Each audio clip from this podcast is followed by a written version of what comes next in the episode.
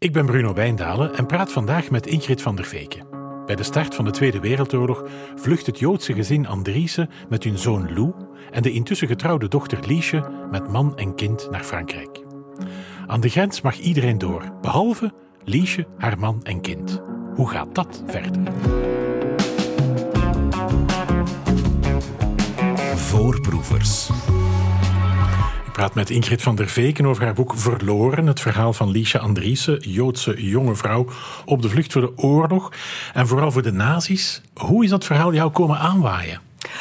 Men is op zekere dag uh, onze nieuwe buren. Uh, die zijn bij mij komen aanzitten met een doos die bij hen op zolder stond. En waarvan ze, denk ik, eigenlijk pas toen ze zelf verhuisden, hadden ingezien hoe belangrijk die wel was.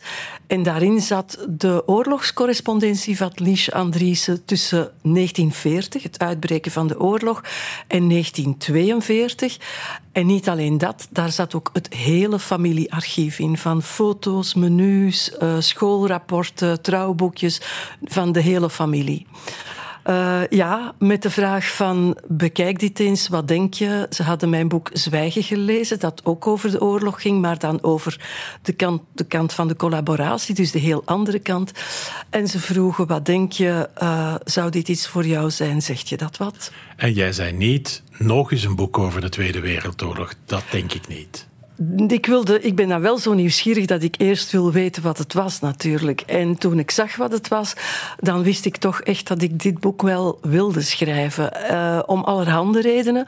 Uh, omdat het feit natuurlijk dat je die brieven in handen krijgt, waarvan je weet die zijn door zo'n jonge vrouw geschreven op dat ogenblik, dat vond ik zelf al heel pakkend. De inhoud van die brieven ook trouwens.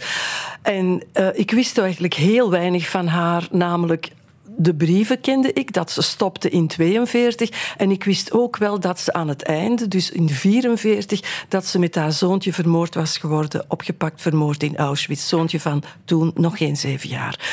Um, en dan begin je te lezen en dan word je in eerste instantie geroerd door de inhoud van die brieven. En dan word je natuurlijk, denk je, ik wil hier meer over weten. Wie zijn al deze mensen? Want het zijn dus brieven van haar, maar ook brieven naar haar. En zij was eigenlijk een heel gewone vrouw echt een gewone vrouw en moeder. Dat vond ik ook al bijzonder. Want meestal wordt geschiedenis verteld aan de hand van heel bijzondere, uitzonderlijke mensen die feiten hebben gedaan, uh, helden of weet ik veel. Nee, zij was echt iemand in wie, denk ik, iedereen zich zou kunnen herkennen. Uh, maar ze was wel van een uitzonderlijke familie. Ze was eigenlijk een Nederlandse. Die, de familie is naar, uh, naar België, naar Antwerpen gekomen. En ik ga, Ingrid, ik ga even uh, mijzelf corrigeren, want ik zei toch niet nog eens een verhaal over de Tweede Wereldoorlog. Terwijl eigenlijk dit verhaal van Andries, je zegt een gewone vrouw, klopt, maar eigenlijk verbonden met allemaal heel uitzonderlijke verhalen van mensen rondom haar. En daardoor is haar verhaal ook bijzonder. En eigenlijk moet je ook zeggen het volstaat ook niet om te zeggen er zijn 6 miljoen Joden vermoord in de Holocaust, dus we hebben het gezegd. Nee, die verdienen eigenlijk één voor één dat hun verhaal een apart verhaal is. Ja, en dat moet je blijven vertellen ook, Juist. denk ik. En het, het, is ook heel belangrijk dat, je, dat, je, dat dat geen cijfers worden. Dat die cijfers stuks voor stuk mensen worden. Ja. En dat is wat ik, wat ik in dit geval echt heb willen doen. Dus haar schetsen als een mens, als de vrouw, als de moeder die ze was. Maar tegelijkertijd wilde ik toch wel het verhaal van die hele familie erbij, omdat het zo'n uitzonderlijke familie was. Want uh, ze kwamen dus uit Nederland, het waren daar uit Vlissingen, het waren daar vrij voorname burgers, maar bovendien waren ze door huwelijk verbonden met wat de Van den Berg margarinefabrieken in Nederland waren, de voorlopers van Unilever. Ja. Dus zo gewoon was die familie dan, ook wel dan, niet natuurlijk. Het was ook geen traditionele Joodse familie. Het ja. was eigenlijk een vrij vooruitstrevende, ja. moderne voor die tijd Joodse familie. Uh, en dan vond ik ook dat ik, behalve de familie, dat ik ook toch wel de achtergrond moest meegeven waartegen zich dat alles had afgespeeld. Ingrid van der Veek, we zijn aan het praten over Verloren. Je boek over uh, Liesje Andriessen, haar familie en uh, alle banden dat daarbij komen kijken en alle ontdekkingen van verhalen dat je, dat je gedaan hebt. Op de vlucht in de Tweede Wereldoorlog, zover zijn we eigenlijk nog niet. Hè. Was aan het zeggen, is eigenlijk afkomstig uit Vlissingen, uh, geboren in 1908. En dan verhuist de familie naar het Antwerpse. Waarom en hoezo? Uh, omdat haar uh, oom, een rijke oom van haar, die was aan het kanaal van Brussel begonnen met het uitbouwen van een fabriek van de Van den Bergen margarine. Ja. En uh, ze hadden een dispatching nodig. En dan heeft hij gevraagd aan Liesjes vader, zijn jongere broer, van zou dat niets voor jou zijn? En op dat moment ging de textielhandel, de familiale textielhandel, waarvan hij die hij runde, was achteruit aan het gaan. De hoogdagen van Vlissingen als haven waren voorbij. Hij was 50, het was een carrière nu of nooit. En hij wilde zijn kinderen een mooie toekomst geven. Zijn zoon die tien jaar was en Liesje die op dat ogenblik vijftien jaar was en een zeer mooie huwelijksklare vrouw was. En ze zijn naar België gekomen, naar Gent en tenslotte naar Antwerpen. En uh, ondernemersfamilie dus, dus welstellend. Ja, ja, zeker. Ja, ja. Vooral die oom natuurlijk, die was echt heel bijzonder. Uh, daar hangt ook heel een verhaal van uh, schilderijen aan vast. Want die had een enorme collectie met Rembrandts en zo. Die dan uiteindelijk in verzegelde kisten in het Jubelparkmuseum terecht is gekomen. Maar ook zelfs uh, de familie, het gezin van Liesje eigenlijk. Haar vader, haar broer, haar ouders. Dat waren welstellende mensen. Ja, zij gingen naar goede scholen, naar Franstalige scholen ook toen. niet onbelangrijk, denk ik. Uh, dus ja, het leek ze allemaal voor de wind te gaan. En dan overvalt hen de Tweede Wereldoorlog terwijl ze hier bij ons in het Antwerpse. Uh... Ja, en er is een drama aan vooraf gegaan waarvan denk ik ze toen niet beseft hebben dat het zo'n drama was. Uh, want die prachtige huwelijksklare vrouw is inderdaad getrouwd, maar die is dus niet getrouwd met wat je zou denken een rijke zakenman. Dat lag voor haar open. Maar die is getrouwd met een stateloze Poolse Jood. En toen, hoe, hoe kwam die stateloos? Uh, door de molen van de administratie. Hij is naar Antwerpen gekomen om het huwelijk van een nichtje bij te wonen. Hij mocht hier officieel tien dagen blijven. Hij is hier gebleven en in de doos waar ik de brieven vond, heb ik ook, ik heb uiteindelijk ook de hele uh, administratieve heen en weer gevonden tussen alle mogelijke instanties van vreemdelingenzaken, van politie, van mag die man wel hier blijven? Heeft hij wel middelen van inkomsten? Heeft men hem wel nodig voor de diamant? En ergens, bijna achteloos, ver, verandert hij van Pool naar stateloos. En een vrouw kreeg in die tijd de nationaliteit van haar man of het gebrek eraan. Dus Lies Andriessen wordt stateloos en hun toekomstige kinderen zullen ook stateloos zijn. Iets wat zij zich op dat moment niet echt aantrokken, schijnbaar. Nee, behalve natuurlijk dat toen ik de trouwfoto's van Liesje zag, daar bleek bijna niemand op te staan van die grote Nederlandse hm. familie, maar wel van zijn familie. Dus ik vroeg me af of dat ook geen signaal was dat men voor haar beter had verwacht. Maar het drama trekt zich natuurlijk op het moment dat de Tweede Wereldoorlog uitbreekt. Want net als zoveel mensen besluiten zij, wij gaan, wij gaan vertrekken vluchten naar Frankrijk. Op de vlucht. Meteen, meteen nadat de bommen in Deurne gevallen zijn eigenlijk. Vertrekken ze met een auto. En ze komen, dus Liesje, haar man, haar intussen twee jaar en een half oude zoontje, uh, haar ouders, haar broer. En ze komen aan de grens met Frankrijk. En daar voltrekt zich het drama, want de ouders en de broer mogen door. En Liesje en haar man en kind worden teruggestuurd naar Antwerpen. Omdat ze stateloos zijn? Omdat ze stateloos Niet omdat ze Jood zijn, want het zijn de rest van de familie ook. Dus. Nee, maar ze zijn wel gevlucht omdat ze Joods waren en omdat ze de bui voelden hangen natuurlijk. Het is niet alleen voor het oorlogsgeweld, het is ook... Ik denk dat ze wel door hadden dat het niet uh, goed ging aflopen met ze. En je zegt, er voltrekt zich het drama, maar eigenlijk gebeurt er nog niet echt iets. Ze worden teruggestuurd naar Antwerpen, maar dat is het. Maar voor Liesje is dat wel een drama, want het is een heel, heel hechte familie. Ze is ongelooflijk ongelooflijk gehecht aan haar broer, aan haar ouders. Dat lees je ook in de brieven. En ze gaan terug naar Antwerpen, maar iedereen is echt radeloos op dat moment, want die familie wordt uit elkaar gesleurd. Uh, niemand weet iets van niemand. Dus, en dan begint ze te schrijven. Dan begint de briefwisseling. Ze wil weten van hoe gaat het, waar zijn mijn ouders, waar is mijn broer, hoe gaat het in, maar ook hoe gaat het met de familie in Nederland, waar ze zo vaak op bezoek gingen. Hoe gaat het met mijn oom in Engeland? Hoe gaat het in die oorlog allemaal met die mensen. Ik wil nieuws van jullie. En lukte dat om aan nieuws te geraken via brieven? Heel moeilijk. Uh, het is één grote chaos. In het begin is het chaos omdat het oorlog is. Dus uiteraard is het dan chaos, zal je maar zeggen. Dan komt er, en dat zag ik ook aan de, de omslagen van die brieven, dan komt er censuur. Dan zie je echt zo van censored by uh, en, en de, de adelaars en de hakenkruis erop. En uiteindelijk, uh, als de oorlog 42, dan is er zelfcensuur, want dan durven ze eigenlijk niet meer schrijven wat er echt gebeurt. Dus het is heel moeilijk. Die brieven komen met heel veel vertraging aan, als ze al aankomen.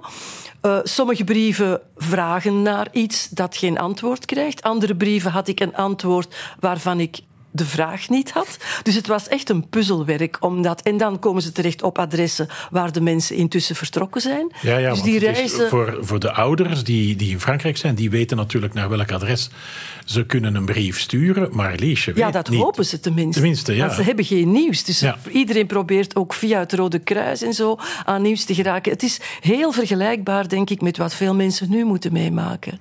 Vluchtelingen bedoel? Ja, Ja. denk ik wel, ja. Ja. Hoe is het met mijn familie? En, en, en dat is haar grote bekommernis. En dat blijft, dat is ook zo aandoenlijk. Dat blijft doorheen die briefwisseling, die twee toch wel uitermate moeilijke jaren, haar grote bekommernissen. Hoe gaat het met jullie? Het- Je bent er wel in geslaagd om vrij veel te reconstrueren. Je weet hoe het met hen ging, hè? maar ouders gaan eerst door naar Frankrijk, maar gaan nog verder. Haar ouders eh, gaan door naar Frankrijk, van Frankrijk naar Spanje, van Spanje naar Portugal, wat toen, en naar Lissabon, wat toen echt nog een vrijhaven was op dat ogenblik. En die reizen door, die slagen erin om door te reizen naar Nederlands-Indië, want het zijn dus Nederlanders. Eh, ook dat verneemt Liesje met heel veel vertraging. Ze is daar kapot van, omdat ze is heel blij omdat ze in veiligheid zijn. Ja. Dat valt dan nog te bezien. Maar aan de andere kant heel triest omdat ze zo, zo ver weg zijn en ze beseft dat die oorlog nog veel langer gaat duren dan ze aanvankelijk had gedacht. Je hebt dit verhaal natuurlijk moeten schrijven zonder levende getuigen. Eh, hoe ben je dan aan voldoende informatie geraakt om zo gedetailleerd te kunnen beschrijven wat ze, wat ze doen en waar ze zijn? Wel, ik had natuurlijk wel een aantal dingen. hè. In de brieven worden dingen verteld, door de familie worden dingen verteld. Dus je ziet ook heel goed in Nederland bijvoorbeeld. eh, er is een, een boekhandelaar in, van een bekende boekhandel, Heijman Ongerijmd, in, een, een uitgever in Arnhem. Dus je ziet hoe het hen vergaat. Eh, ik heb het reisjournaal van de vader van Liesje, die, die geschreven heeft eh, tijdens de lange boottocht tussen Lissabon en Batavia. Dus daar weet je ook heel veel. En dan ga je zoeken in archieven en dan ga je zoeken in kranten van toen. En dan vind je wel redelijk veel terug, toch wel. Ja. Ehm, die, die aankomst voor hen in Nederlands-Indië, veilig voor hen? Want ja, het is natuurlijk een zuivere kolonie. eh, en Nederlanders zijn daar dan echt de baas. Ook, voor, ook, voor, ook al komen ze aangewaaid bij het begin van de Tweede Wereldoorlog. Zij voelen zich ook een beetje van, kijk, we zijn hier op onze plek. Het gaat ze aanvankelijk vrij goed. Eerst is er wat, wat argwaan, want er is natuurlijk argwaan voor al wat uit Europa komt, omdat er daar soms ook heel verdachte eh, Duitse sympathisanten bij zijn. Dus er is wat argwaan, maar het gaat ze goed eigenlijk. Eh, ze vinden eh Liesje, haar broer en haar vader, vindt werk. Ze hebben uiteindelijk, na heel lang in hotel te zijn, hebben ze een klein huisje. Maar dan gebeurt dus het onvoorstelbare, namelijk dat de oorlog van Europa overwaait naar Nederlands-Indië en die familie op de vlucht voor de nazikampen komt uiteindelijk terecht in de jappenkampen in Nederlands-Indië en ook die drie worden uit elkaar gerukt. Dus die komen terecht in verschillende kampen. Zij worden in kampen opgeslopen. Waarom? Niet omdat ze Joden zijn, of wel? Nee, niet omdat Dat ze Joden maakte zijn. voor de Nee, Japanners nee. eigenlijk niet uit. Nee, dat maakte niet. Of wat is te zeggen. eh, in het begin, dat is ook wel opmerkelijk. Men heeft in dat kamp aanvankelijk wel een onderscheid gemaakt tussen de Joden. Die kregen een aparte barak. Hm. En dan de andere nog eens een andere barak. Maar nee, het is niet zo dat ze specifiek, omdat ze. Het waren Nederlandse burgers. Dus ja. Dus gewoon alle de Nederlanders. verklaard aan Nederland. Precies. Ja, ja. Ja, Wij, wij, wij in België, in Nederland kennen ze dat iets beter. Wij in België kennen de situatie in Mhm. die, eh, wat in Nederland de Jappenkampen noemden, eh, iets minder goed. Hoe, hoe was de situatie daar? Dat hing een beetje af van welk kamp waar je terecht kwam. Eh, het was natuurlijk nooit echt rooskleurig. Hè, maar er waren eh, eh, kampen waar het iets beter ging. Natuurlijk, als je zoals Liesjes broer relatief jong was. hij was in de twintig jaar, dan, dan hij kon werken. dan kon je je wel redden. Ik denk dat het wel heel heftig moet geweest zijn voor hem ook. Maar voor zijn ouders en zeker voor zijn moeder, die is in een heel, heel, heel naar kamp terechtgekomen. En toen zij elkaar na de oorlog terugvonden, want dat heeft heel lang geduurd. Men kreeg die kampen in, in het begin ook niet onmiddellijk geëvacueerd. En dan moest men die mensen nog bij elkaar zien te krijgen. Dus dat was niet, uh, niet voor de hand liggend. Het heeft lang geduurd. En toen herkenden ze elkaar amper. Want ze waren Zo zeker, vermagerd. de mo- moeder was zo vermagerd en daar is het nooit meer goed mee gekomen. Ook niet. En dan zaten ze natuurlijk, die, al die tijd wisten ze niks van elkaar. Maar wat ze ook niet wisten van. Hoe is het met uh, Liesje en haar Ja. man? En hoe is het met onze kleinzoon, ons Want neefje? Men wist niks van elkaar. Zelfs met Rode Kruis was het niet mogelijk om nog... eh, Nee, op dat moment niet. Nee, ze hebben alles geprobeerd, maar uh, het was heel, heel moeilijk om daar bericht van te krijgen. Ja. En hoe was het dan? Want wij weten het wel natuurlijk. Hoe was het met Liesje, haar man en haar kind op dat moment? Wel, het enige wat zij te horen kregen via een kaart die door een oom in Engeland verstuurd was, was dat Liesje tussen aanhalingstekens verloren was. En dat was dan de titel van het boek. En wat dat betekende, ja, daar hadden ze dan min of meer het raden naar. Ze vermoeden natuurlijk het ergste. En pas toen ze in 47 konden terugkeren naar Nederland, toen ze zo lang heeft dat geduurd? Ja, zo lang heeft dat geduurd. Toen ze diezelfde reis in omgekeerde richting hebben gemaakt, niet wetend wat ze daar gingen aantreffen, dan hebben ze in Nederland, ze zijn eerst naar Nederland gegaan, want daar was familie die hen opving, en dan zijn ze pas terug naar Antwerpen gegaan. En in Nederland hoorden ze wie er nog allemaal van de familie was opgepakt, gedeporteerd en vermoord. En van Liesje wisten ze eigenlijk op dat moment nog niet heel veel. Wat een verschrikkelijk eufemisme eigenlijk, hè? verloren. Ja, verloren, ja, ja, ja, dat vond ik ook. Maar Liesje gebruikt dezelfde eufemisme eigenlijk in haar briefwisseling. Want de briefwisseling stopt twee keer. Ze stopt een eerste keer in 1941. Dan vraagt iedereen zich af van waar is Liesje? Want zij was de correspondente par excellence, die heel dat, dat netwerk van brieven samenhing. En ze zwijgt. De briefwisseling van stil. Dus men vreest het ergste, maar ze herneemt. Ze herneemt in Frankrijk. Want zij is er toch in geslaagd met man en kind te vluchten naar Frankrijk. Ook de jongste zus van haar man en die echtgenote, er, ervan, die zitten ook in Frankrijk. En die worden dan opgepakt in razzia's in het nogthans bevrijd Frankrijk. Zijn er ook razzia's op Joden. Die worden opgepakt. Liesje moet dat geweten hebben. En in een van de laatste brieven schrijft ze... Zij hebben ons moeten verlaten. En dat is ook een eufemisme, net als verloren. Ze hebben ons moeten verlaten. En dat wil echt zeggen opgepakt door Op, dat de, wist zij de, wel de handlanger dan. Ja, van, natuurlijk. Ja, ja, ja, en afgevoerd naar Duitsland. Ja, en afgevoerd naar Duitsland. Ja. En zij blijft dan achter met haar man en uh, zoontje, uh, Johnny. Ja, die- in Zuid-Frankrijk. In Zuid-Frankrijk. Wat effectief nog toch een, toch een hele tijd het vrije Frankrijk. Maar ja, goed. In het begin gaat het verrassend goed Ja. eigenlijk. Nou goed, ja, het is voor iedereen oorlog en het is lastig. Maar zij heeft een baantje, dus ze doet wat werk. Want ze moeten natuurlijk ook geld hebben. Hun geld slinkt in de ogen en ze willen nog verder vluchten. Eh, die kleine Johnny gaat daar naar school. Daar zijn schoolfoto's van. Eh, die speelt op straat met buurtjongetjes. Men kent haar, men kent dat kind. Eh, Daarna kan je je afvragen natuurlijk, was dat een goede zaak of was dat een slechte zaak? Zal ze daarom geholpen worden of zal ze daarom verraden worden door wie het niet goed meent? Uh, en nadat dan de, de jongste zus van haar uh, uh, echtgenoot is opgepakt, is die echtgenoot in paniek geslagen en die is over de Pyreneeën gevlucht naar Frankrijk. Naar Spanje. In, naar Spanje, sorry. In de hoop zijn vrouw en zoontje te kunnen laten nakomen. Ja, want zij maakte, ze maakte veel plannen. Hè? Het was niet alleen... Ja, ja, zij wilde ze hoopte verder naar- te vluchten. ja. En Cuba was toen eigenlijk voor heel veel mensen het einddoel. Ja. Ze hoopt, en dat gaat niet goed. Dus dat gaat in 42 niet goed. Ze maakt zich heel veel zorgen omdat dat doorvluchten niet gaat. En ze maakt zich op dat moment ook heel veel zorgen over haar familie, waar ze niets meer van hoort. Haar, haar dierbaar, haar schattekes, zoals ze ze noemt, die in Indonesië zitten. Maar ook haar tantes, haar neven, met wie ze altijd gecorrespondeerd heeft in Nederland. Ook die correspondentie valt echt stil op dat moment. En houdt ze wel nog contact met haar man die dan in eh, Spanje zit? Nee, daar heeft ze geen contact meer mee. Daar heeft ze absoluut geen contact meer mee. Ze is volledig alleen in het vreemde totaal, Frankrijk. totaal afgesloten. Ehm, haar laatste woorden, haar laatste brief, haar laatste woorden zijn: Wij voelen ons zo alleen. Maar op dat moment is haar man nog bij haar. Dus je moet je voorstellen wat dat alleen geworden is als ook hij vertrok en ze van hem ook geen nieuws meer had. En dat zal nog geruime tijd zo duren. En hoe, maar ze, ze maakt ze gaat toch nog proberen om bij Ja, ja ze te is, ze is eigenlijk uiteindelijk is ze, dat vind ik er zo tragisch ook aan, ze is eigenlijk vier jaar op de vlucht geweest. Dus eerst die Enorm. eerste mislukte vlucht, dan is ze vlucht naar Frankrijk, dan in Frankrijk haar man vertrekt en dan is ze twee keer heeft ze geprobeerd om via een passeur dat zijn de smokkelaars, Ja. eigenlijk de mensensmokkelaars van nu, dezelfde, maar dan in andere omstandigheden, om ook de Pyreneeën over te steken. En dat zijn, in het begin zijn daar nog wat goedmenende mensen bij, maar hoe erger het wordt, hoe meer natuurlijk die mensensmokkel gecriminaliseerd wordt. En dat wordt daar een eerste keer fataal.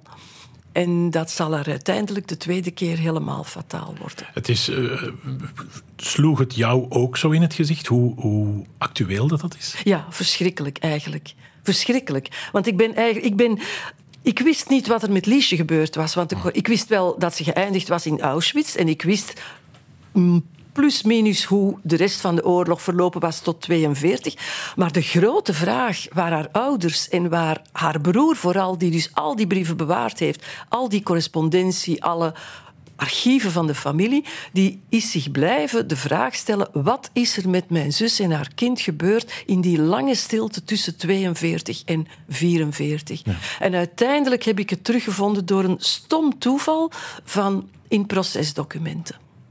Van iemand die Van zo'n- aangehouden was van voor zo'n smokkelarij. aangehouden passeur die eh, met heel veel zeer verdachte mensen, met eh dubbelspionnen, met handlangers eh, van de Gestapo, met SS'ers heeft samengewerkt en die dus ook heel veel mensen verklikt heeft. Dus de, de, de overgang van Frankrijk naar Spanje werd eigenlijk gerund door een combinatie van Door een netwerk. beroepscriminelen, Ja, en hoe erg in het begin stak men te voet de Pyreneeën over. Maar uiteindelijk gebeurde dat met vrachtwagens. En daar, in haar geval zelfs op een bepaald moment met een Duitse vrachtwagen. Dus je moet je niet afvragen hoe hoe pervers eigenlijk die hele smokkel was. Het, het perverse is ook bijvoorbeeld de eerste keer dat ze opgepakt is, heeft men haar opgesloten in, in de citadel van Perpignan en is de passeur die haar ging laten passeren naar Spanje, is haar komen vrijkopen met zo'n handlanger.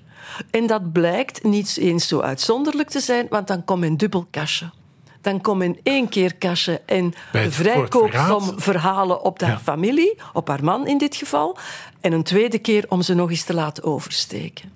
Dus het is echt vreselijk hoe, hoe met levens gespeeld is. Er zijn ook mensen die bij het vluchten bijvoorbeeld door de Pyreneeën overvallen zijn, die vermoord zijn, omdat men dan hun geld kon afpakken. En had zij voldoende geld om dat allemaal te betalen? Want twee vluchtpogingen, dat is... eh, haar man moest dat betalen. Dus het was haar Ja. man eigenlijk die, Die vooruit. gezocht heeft. Om, ja, ik denk niet dat zij nog heel veel had. Maar hij moet het wel gehad hebben. En hoe hij eraan kwam, zelfs natuurlijk, want hij zat ook in een kamp. Hij is, er, hij is op de grens opgepakt en hij heeft eigenlijk de eerste, het eerste jaar dat hij over de grens zat, zelf in Miranda de Ebro, een Spaans vluchtelingenkamp, gezeten. Dus van waar hij onmogelijk veel kon regelen natuurlijk. Maar daar circuleerde wel geld, dat is geweten. Dus bon, waren het diamanten, zoals men zegt, die mensen in hun jas naaiden? Was het op een andere manier? Was het via via dat hij geholpen is geworden? Misschien via andere familie? Dat is heel, heel moeilijk te achterhalen. Maar het is wel gebeurd en ze heeft twee keer poging ondernomen om te vluchten. Eigenlijk, ehm, het, het mee, een heel groot stuk van, van het boek gaat ook over de broer van, van eh, Liesje, Lou, die daar in Indonesië eh, eh, gezeten heeft, het, het kamp overleeft en bevrijd terugkomt naar, naar Europa. Hoe hebben eigenlijk de families, of de leden van de families die het overleefd hebben, hoe zijn die daar na de Tweede Wereldoorlog mee omgegaan? Uh, dat is bijzonder zwaar geweest. Uh, haar ouders, denk ik, hebben zich nooit helemaal daarvan herpakt. En hij is dus inderdaad blijven zoeken, blijven zoeken. Heel zijn leven is niet getrouwd geweest, heeft geen kinderen gehad. Blijven zoeken naar wat is er met mijn zus gebeurd. Ik heb nu van iemand die hem gekend heeft ook gehoord dat hij een grote tristesse met zich meedroeg. Dat was duidelijk aan hem te zien. Um, maar het wonder is dan eigenlijk gebeurd, want er zijn het kindje van Liesje is verloren, net als zij.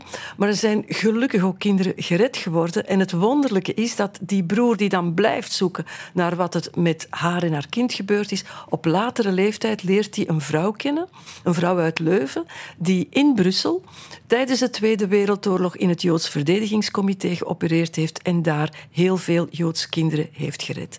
En daar trouwt hij mee. Bij toeval. Uh, ja, bij toeval heeft hij haar ontmoet. Maar natuurlijk, dat is in die zin wel een bijzonder huwelijk, want daar komt dus heel veel in samen.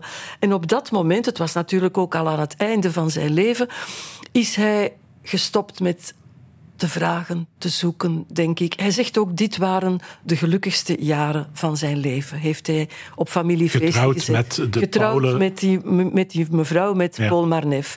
Ja. Eh, en zij, hij is zich altijd blijven afvragen, wat is er met mijn zus gebeurd? Zij is zich altijd blijven afvragen, wat is er gebeurd met een van die kindjes die ik gered heb? Want hoe, hoe ging dat? Het, eh, hoe, hoe werkte haar verzetswerk? Wel, zij kregen adressen van plaatsen waar ze kinderen moesten gaan halen. Die moesten ze dan ophalen, waar die ook waren. In dit geval van dat ene kindje bijvoorbeeld bij een moeder die pas bevallen was. Kindje vijf dagen oud. Dus dat zijn verschrikkelijke tafereelen eigenlijk. En dan, die kinderen kregen een andere... Een andere identiteit. Dus dat werd verdeeld over verschillende Geen. Jacob op Abraham meer. Nee, nee, nee, nee. Andere namen, maar ook andere adressen. Zij opereerde ook onder een schuilnaam, Solange. Men kende elkaar niet, die verschillende mensen. En dus dat kindje van vijf jaar heeft zij weggebracht naar een weeshuis. En ze heeft het altijd genoemd mijn kind van één dag. Ja. En op latere leeftijd heeft ze dat kind van één dag teruggevonden. Dus ze heeft zich altijd blijven afvragen, wat is er van haar geworden? Eigenlijk is dat onmogelijk, want niemand, degene die het kind afstond, wist niet aan wie ze het afstond. Die kreeg Ja. alleen de schuilnaam Solange te horen, Ja. of zelfs niet. Die wist niet waar het kind naartoe werd gebracht. Dat kind zelf is pas geboren, dus die, die Maar- verneemt niks. En die wordt ergens afgeleverd en niemand zegt daar waar het Maar er bestaan lijstjes en er bestaan schriftjes. En dat zijn getrapte lijsten, getrapte schriften. En als je die allemaal bij elkaar legt en je begint te puzzelen, dan kan je min of meer achterhalen waar die iemand zou moeten terechtgekomen zijn. In dit geval was het dan nog eens dubbel moeilijk, omdat die mensen ook zelf nog eens daarna van naam veranderd zijn. Dus het is echt onwaarschijnlijk, maar ze heeft ze teruggevonden toen ze al moeder was, zelf kinderen had. En ik heb haar daarna nog eens teruggevonden nu, toen ik aan het boek aan het werken was. Nu is ze zelf grootmoeder. Dus ja, dat is een wonderlijk verhaal eigenlijk. En het is ook balsem voor de ziel. Als je zo'n boek schrijft, dat er ook dat gebeurd is. Dat er ook kinderen gered zijn geworden. En dat Ja. er ergens een goede afloop was. En dat ook. er eigenlijk veel mensen waren die zich daarmee bezig hielden. Ja, want dat kan Paul, Paul niet alleen doen. Nee, nee, nee, nee, nee. nee. Dat, waren, dat, waren, dat zijn echt helden. De mensen die dat eh, met gevaar voor hun eigen leven hebben gedaan. Eh, vaak ook jonge vrouwen die zich niet Heel goed jonge bewust vrouwen, waren. meisjes. Heel jonge vrouwen van in de twintig die zich niet bewust waren van het gevaar dat ze liepen. Of als ze het waren, die zeiden van we kunnen dit toch niet doen. We kunnen toch niet toestaan dat mensen zo behandeld worden. Dat dit gebeurt. Dus het echte verzet eigenlijk. En werden die jonge vrouwen niet vooral ook gebruikt omdat ze ja, in de ogen van de bezetter onschuldig zouden blijken? Ja, dat kon je dan alleen maar hopen natuurlijk. In het, in het geval van Paul Marnef was dat zeker zo, want die had absoluut geen Joods uiterlijk. Dus die was in die zin wel onschuldig. Hè? Maar ja, er waren er natuurlijk... Je moest maar één keer iemand hebben die klikte en je hing. En ook die vrouwen, die, die kinderen die eh, verspreid geweest zijn, gered geweest zijn, dat heeft vrij lang geduurd eer dat die terug aan elkaar gekoppeld zijn, zal ik maar zeggen. Ja, en er zijn ook natuurlijk van een aantal van die kinderen zijn hun ouders niet teruggekomen, zijn de ouders opgepakt. Eh, van een aantal wist men niet wie zijn de ouders, eh, wie zijn de kinderen. Dus hoe breng je die dan weer bij elkaar? Heel veel kinderen kenden hun ouders ook niet meer natuurlijk. Dus het is, dat, is, dat zijn hartverscheurende dingen. En dat blijkt ook wel, want ik ben, ik ben, wat, wat mij eigenlijk opviel toen ik het boek aan het schrijven was, hoe langer hoe meer, was hoeveel sporen dit zogenaamd verloren leven uiteindelijk getrokken heeft in andere levens. Van mensen die ik op zoek naar getuigen tegenkwam en die mij dan hun verhaal vertelden. Een verhaal van zo'n kind dat op zijn beurt verborgen was geweest en hoe die dat zijn hele leven had meegedragen. Uh, bijvoorbeeld de weduwe van, van, van een neef van Liesje, die haar nog moet gezien hebben als klein kind en die, die eigenlijk ook nauwelijks iets over Liesje zelf wist te vertellen, maar die haar oorlogsverhaal vertelde. En dat bleek dan een klasgenootje van Anne Frank te zijn. En zo botste ik van het ene verhaal op het andere. En dan zie je ook van hoe dat voortleeft, van generatie op generatie. En hoe pijnlijk die sporen zijn die tot op vandaag getrokken zijn. Je bent ook een beetje een tovenares met foto's. Hè? Je hebt eh, echt op basis van foto's veel verhalen ontdekt of uit elkaar gehaald en aan elkaar kunnen linken? Ja, je hebt ook niet veel anders op zeker. Ik kende niemand. Ik bedoel, ik hm. kende Liesje niet. Ik kende de mensen niet die schreven naar haar en, en waarnaar zij schreef. Dus je begint dan te puzzelen met familiefoto's en nog andere foto's. En dan leg je die naast elkaar en krantenknipsels. En dan zeg je, oh, zou dat die kunnen zijn bijvoorbeeld? En zo reconstrueer je dan de hele familie. De stamboom, er staat ook een stamboom in het boek. En hetzelfde geldt eigenlijk voor... voor die andere mensen. Ja, ja en je, je, je gaat van het ene dwaalspoor op het andere.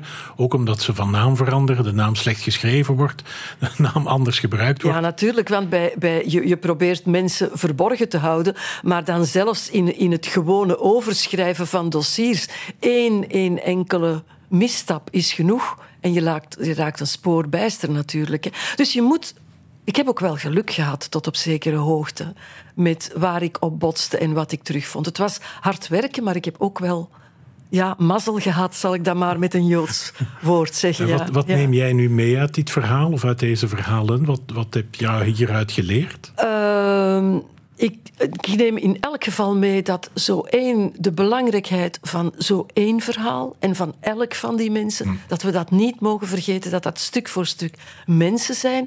En ook van dat het niet. Liesje is verloren en haar zoontje ook, en die blijven verloren, maar ze zijn nu tenminste niet meer vergeten. En dat we dat niet mogen doen, dat we ze niet mogen vergeten, dat we ze moeten proberen te bewaren wat ik met dit boek geprobeerd heb. Ik noem het een lappendeken van papier. Een soort van laatste rustplaats van papier. Um, ja, en dat is, ja, dat is veel meer kan je niet doen natuurlijk. Nee, ja. Zo is het. Dat is dan de, jouw bijdrage aan het, uh, aan het herinneringen, deze kaleidoscoop van, van verhalen. Die staat in jouw boek, Ingrid van der Veek. Het boek heet Verloren en is uitgegeven bij Vrijdag. En ik, ik zeg het niet vaak, maar het is een echte aanrader. Voorproevers.